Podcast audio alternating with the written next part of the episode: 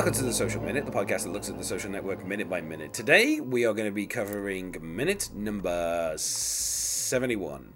Uh, which goes from 1 hour and 10 minutes to 1 hour 10 minutes and 59 on the clock. We start off with uh, the end of the restaurant scene where we first met Sean Parker, um, uh, or should I say, where Mark first met Sean Parker, and he tells us that the Facebook is cool. Uh, we get the, the, the, kind of famous line from the uh, trailer about the valuation of the company before the minute finishes with. Um, with Eduardo talking about um, how Sean made his, the biggest contribution to the company. Now, that will actually come in tomorrow's minute, um, but it is one of the other kind of well known lines um, from this kind of stretch of the film.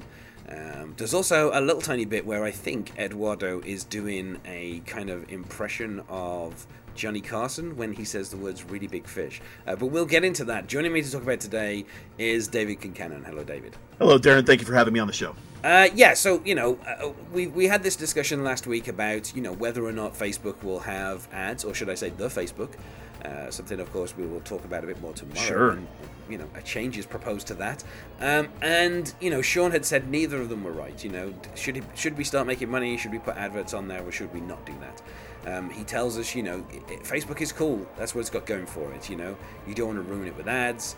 Um, and I like here how um, the you know Jesse Eisenberg is kind of um, slightly out of focus, slightly in the background as this goes on, and Mark keeps kind of throwing these little agreements in as Sean keeps talking. So he's like, "Yes, exactly, exactly, exactly right." Like he just keeps saying it, like kind of, I said exactly, like he just keeps agreeing with him um, you know, and Sean just kind of keeps saying, you know, like it's it's like throwing the greatest party in campus, and someone's telling you it's got to be over at eleven, and of course Mark's like exactly, and it's like you don't even know what this thing is, and of course Mark's like I I said exactly that, and you know it's it's it's kind of it's kind of funny. It's like you know you don't know how big it can get and how far it can go. Of course, like in 2010, you know, Facebook was quite big, but now it is, you know, it has billions. I think I think the last report said it had like 1.6 billion monthly users, which is an insane amount of people. It really is. Um, yeah, and of course, this is where we get the famous trailer line. Except in the trailer, they doctored it, and they did not use this particular the way it happens in the film uh, they they cut to the back of, or they cut to the kind of side of um, Sean Parker, so you just hear um, uh, Justin Timberlake say the word a billion dollars. But in the film, he says, you know, this is no time to take your chips down. You know what? A million dollars isn't cool. You know what's cool? And of course, Eduardo throws a little sarcastic at you. and and then we jump to the deposition room just as Sean kind of takes an intake. You kind of just hear his breath as he's about to say, and then Eduardo cuts him off and jumps to the kind of future and says, a billion dollars. Yep. And then, of course, he goes, and that shut everybody up. And then when we get back to the restaurant, Sean is like, you know, that's where you're heading, a billion dollar valuation. Um, you know, and I, you know, he talks, then we get something which will come back later um, which is the kind of the talk of, um, you know, unless you take bad advice, you know, you, you you may as well have a chain of very successful yogurt shops.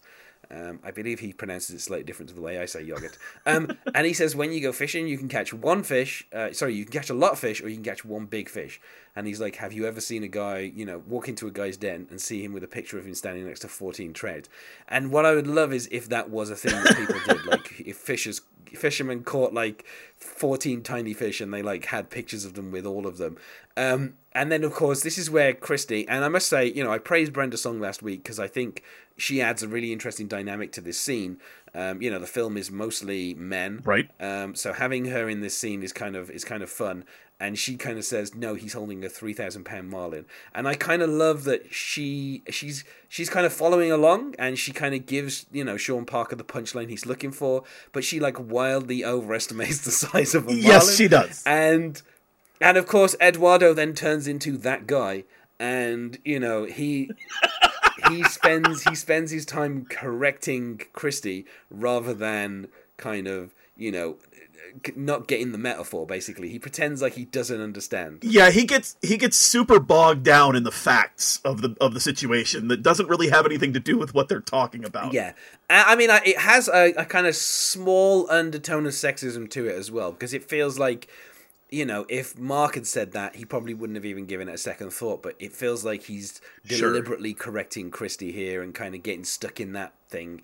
Uh, but I kind of like how you know Sean. Sean isn't bothered by the fact that she's wildly overestimated the size of a marlin. She, you know, she understands the analogy, and of course, Mark says, you know, that's a good analogy. And of course, Eduardo's like, yeah, but we all know that they aren't really three thousand pounds.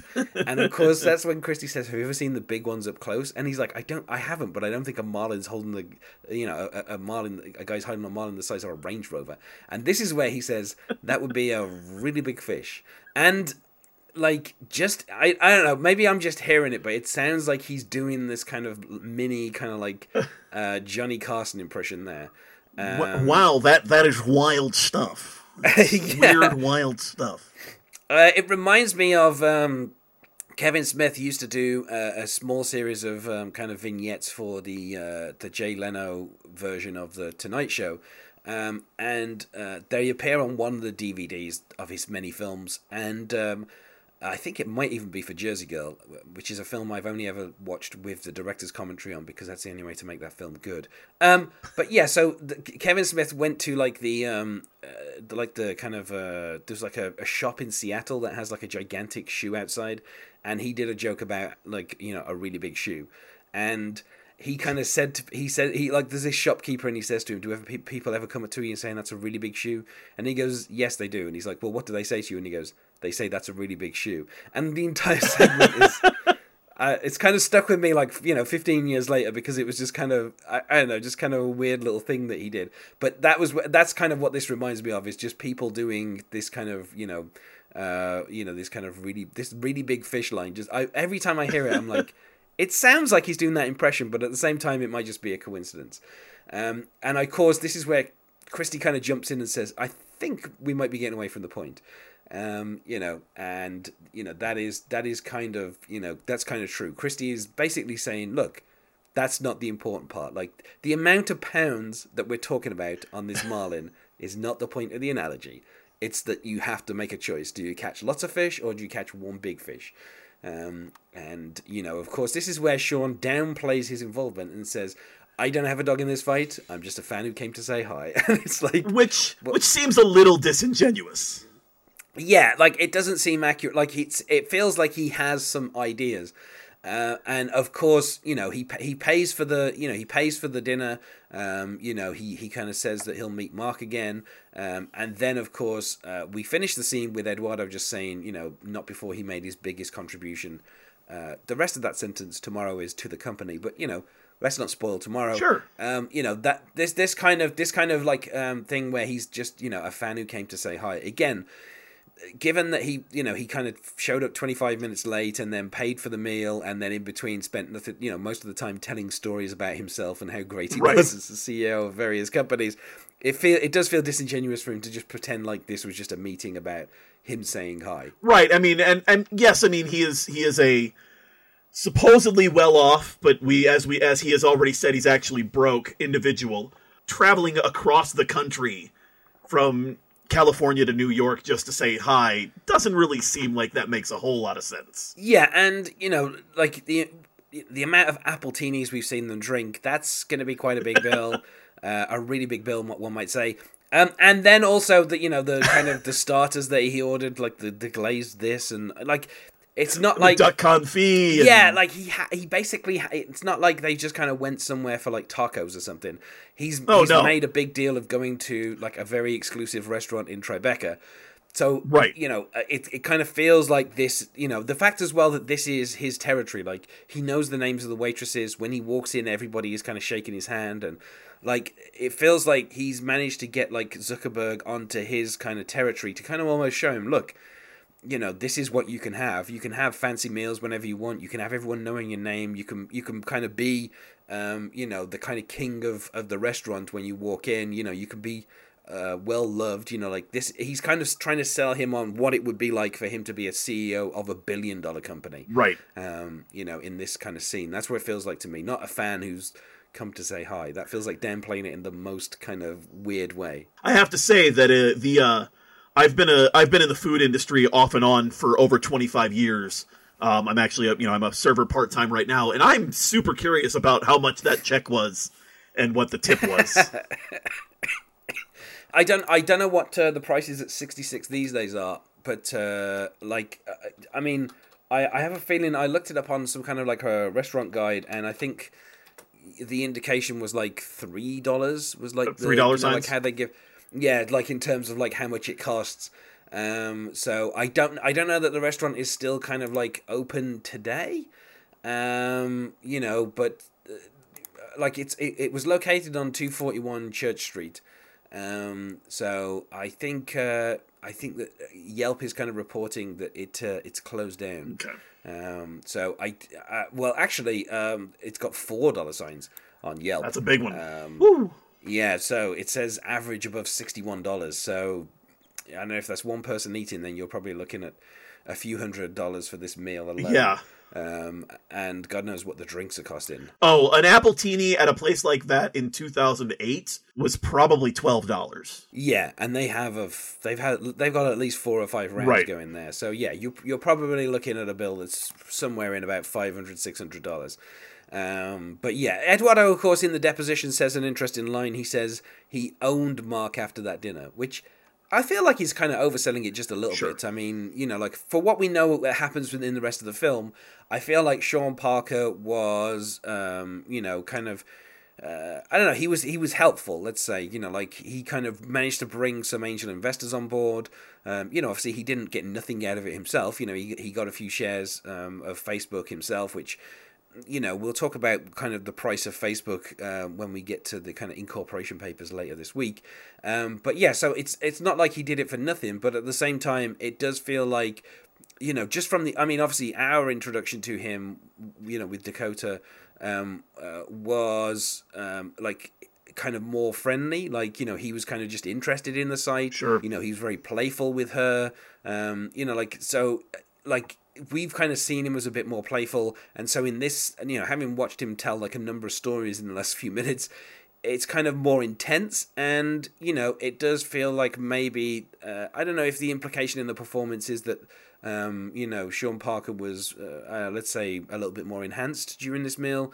Um, like he's certainly playing a, a level of energy that you know and kind of self-involvement that fits with um, I don't know. Uh, I don't want to get sued by anybody, but let's say um, there are people that I know who take a certain drug, and when they do, they get very, they get very enthusiastic and very egocentric, and it seems like Justin Timberlake is playing just a little bit of that, in this character, and you know later on in the film, um, you know that will also kind of be alluded to. Sure. Um, but yeah, it seems it seems like I mean, you know, if he it seems like an entrepreneur in New York would, um, if he's flown all the way from L.A., maybe that's why he's twenty five minutes late. But uh, it would seem that maybe um, he's slightly more, let's say, excited Right. than the other people in this um, in this particular meal.